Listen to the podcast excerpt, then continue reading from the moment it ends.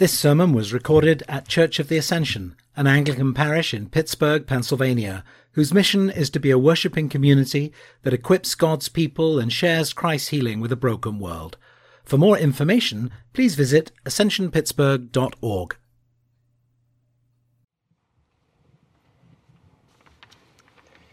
Let us pray. Heavenly Father, we, your people, come before you today, Lord, asking that your Spirit would move amongst us, asking, Lord, that as we seek to be those who follow you, that you would comfort us and correct us and give us your strength that we need today. We ask all of this in the name of Jesus our Lord. Amen.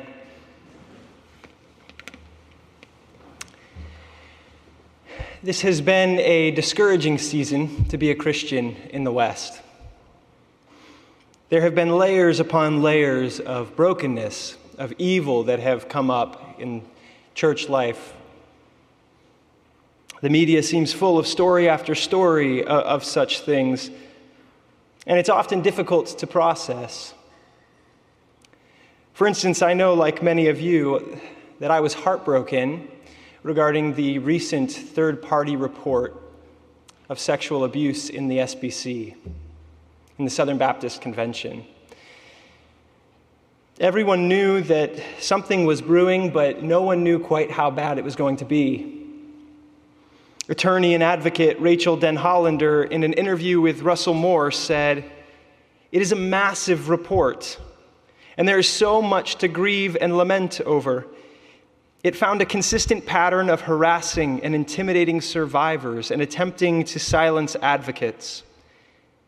It found a very concerted effort to resist sexual abuse reform and found a continued cover-up at times of sexual abuse cases and a refusal to report, allowing predators to go from church to church without any effort being made to identify or stop them. It found some new allegations of abuse in leadership, which, again, as much as I would like to say those things are stunning and shocking, for those of us who have been immersed in this world, it wasn't." It's difficult to wrap our minds around this level of abuse and cover-up. And yet, none of us, no one, can point their fingers at the Southern Baptists or the Roman Catholics alone. This kind of abuse at the hands of spiritual leaders seems to be everywhere. We've seen examples of such abuse in our own denomination, and over the past few years, it feels like we just see example after example of the religious leaders that we've looked to falling, being exposed as abusers, as wolves, and it's difficult to stomach. And yet I wonder, is this inevitable? Are we sinners destined to sin, to harm, to abuse, to manipulate, and to lie? Is this what the body of Christ must inevitably look like? Given too much freedom, would we all become Ravi Zacharias or Bill Hybels, two of the most well-known, prevalent Christian leaders who have been exposed for their grooming and their abusing of victims, not to mention their covering up of their sins, of their crimes? Is this what the church must be? And Paul answers in our text this morning from Galatians with a definitive no. No. As followers of Jesus, as those who are baptized into the family of God, who are filled with the Spirit of the living God, no, we are not hopeless in the face of our wickedness. Paul writes that for freedom Christ has set us free.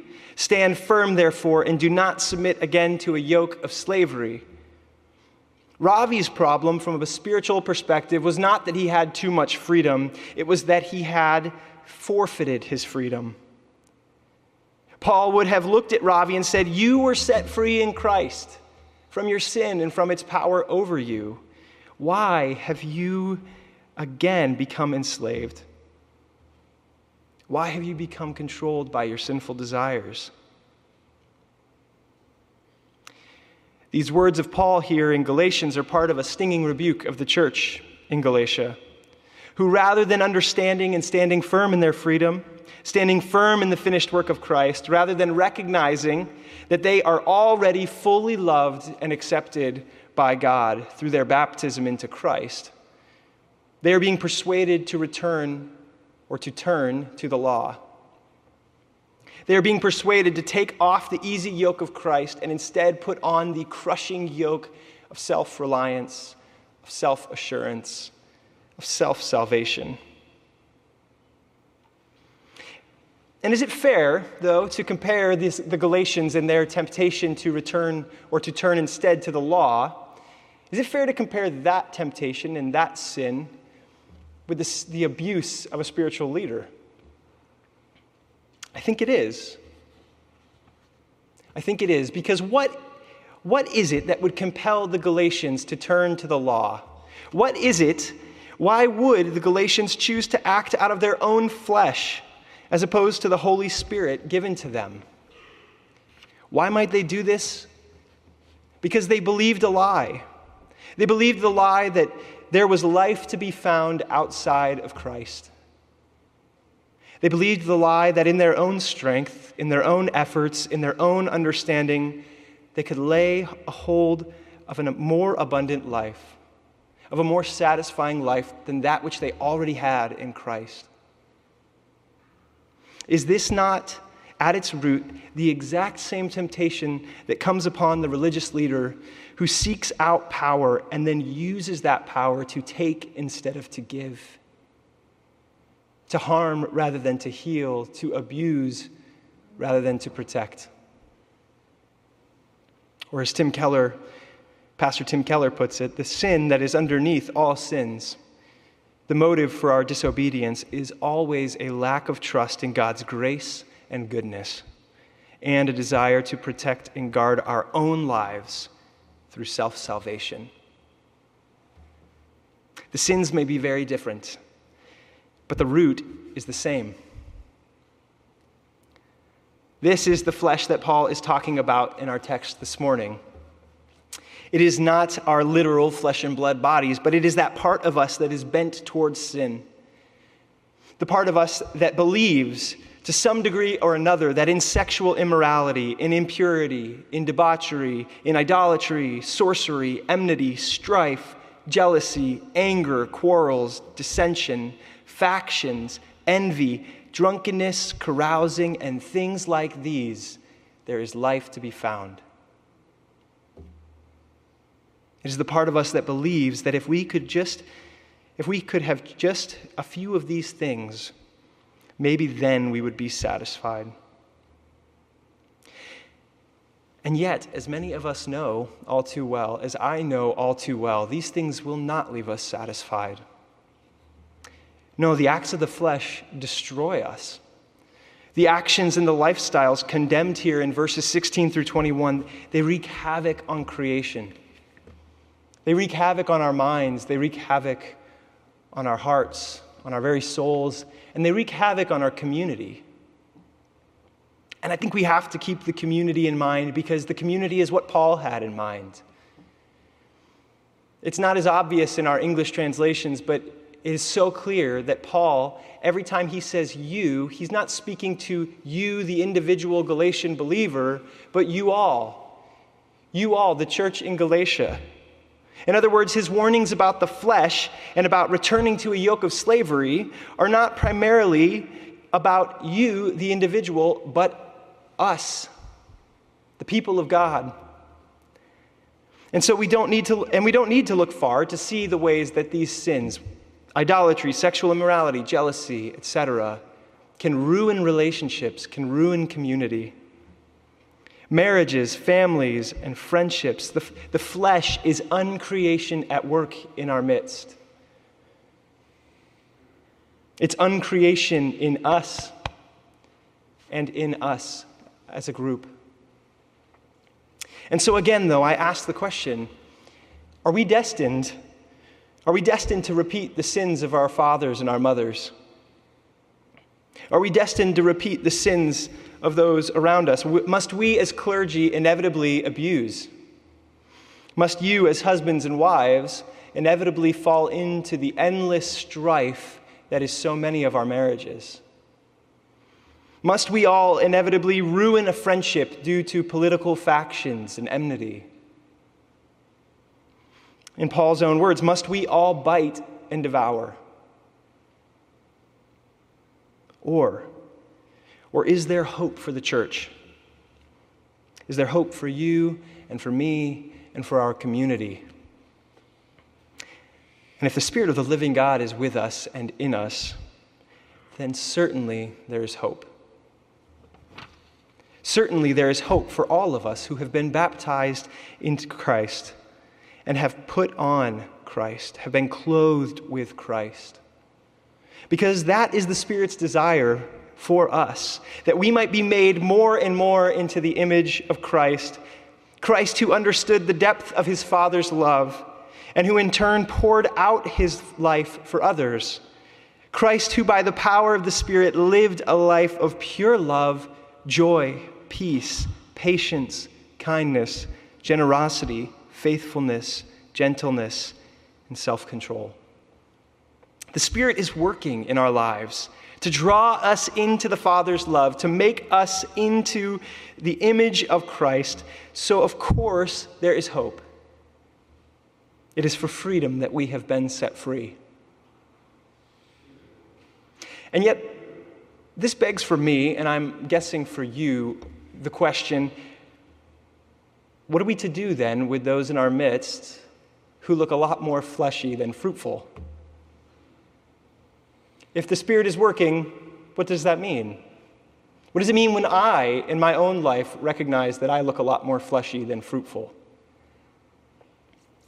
Well, I think to answer this question, to, to grapple with this, we have to acknowledge two, two realities that are at work here for Paul. First, Paul is pointing out and reminding us that it is the fruit of the Spirit, that we need the Spirit, that it is he who will make us into the image of Christ, not we ourselves. And yet the second reality is that we can certainly affect the harvest. Well, what do I mean? Well, listen again to how Paul speaks in our passage. He writes that we have been set free, but that's followed by a warning, a warning that we can again submit to a yoke of slavery.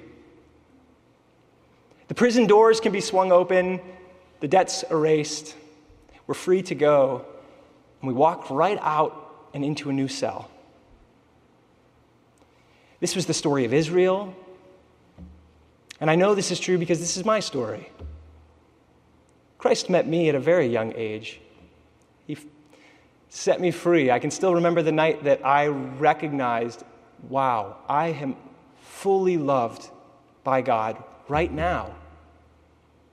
I remember walking out of the room that I that, that, that like dawned on me, that, that finally broke through, feeling as light as air. And yet still, then my my years of high school and, and um, young adulthood were riddled with sexual sin and pornography. I was enslaved.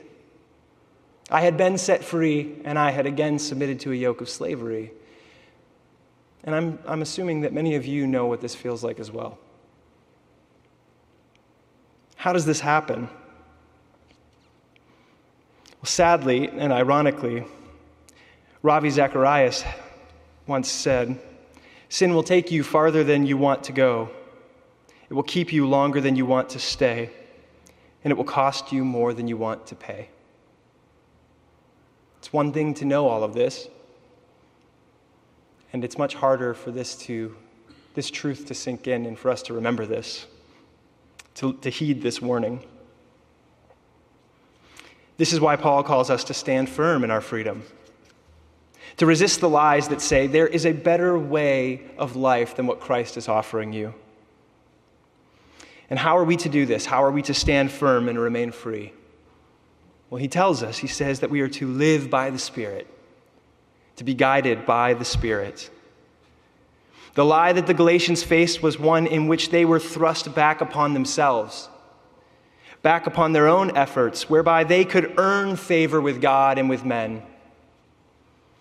And yet Paul knew the truth that if that's our approach, if that's the way we go, is to just take this back upon ourselves, then we will look more like the flesh than the fruit of the Spirit. Despite our own efforts and intentions, we will fall short of real fruitfulness.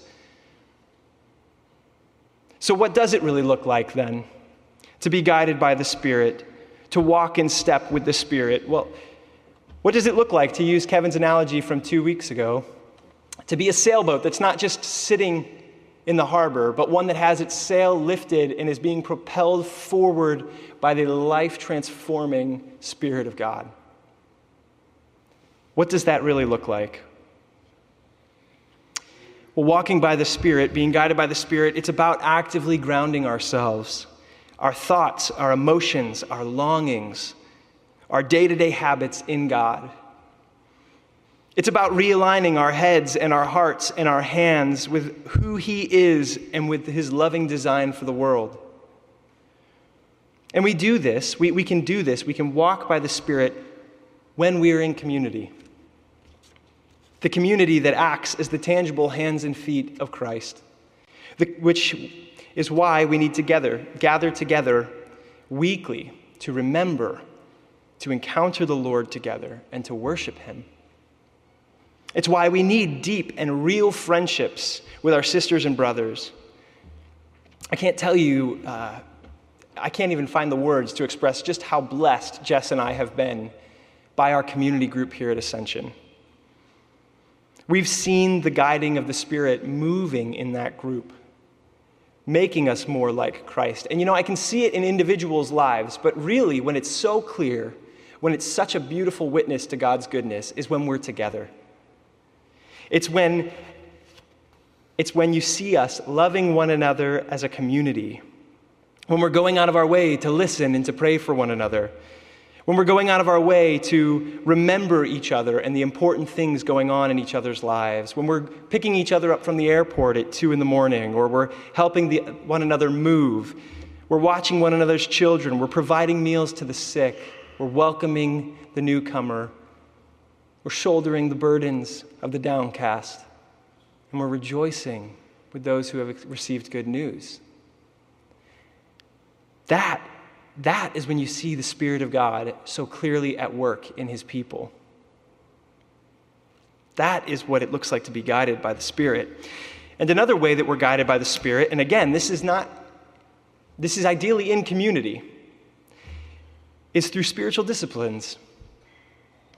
These spiritual disciplines, I love how Pastor Rich Villodis, um, a pastor in New York City, puts it. He says, "No spiritual discipline can make God love you. It's too late for that. God already loves you, but the spiritual disciplines help us to live into God's love and to offer that love to others." Living our lives in such a way as to remain guided by the Spirit is not a way of earning God's love. It's not something that we do out of fear. No, it's the fruit, it's the result of living more fully into His love. Cultivating the fruit of the Spirit in our lives, in our community, it's not a means of earning God's grace and favor. It is us living in God's grace and favor. It's when we're guided by the Spirit in these ways that He begins to bear fruit in our lives. And what does that fruit-bearing process look like? Well, again, Pastor Tim Keller sheds beautiful light on this question.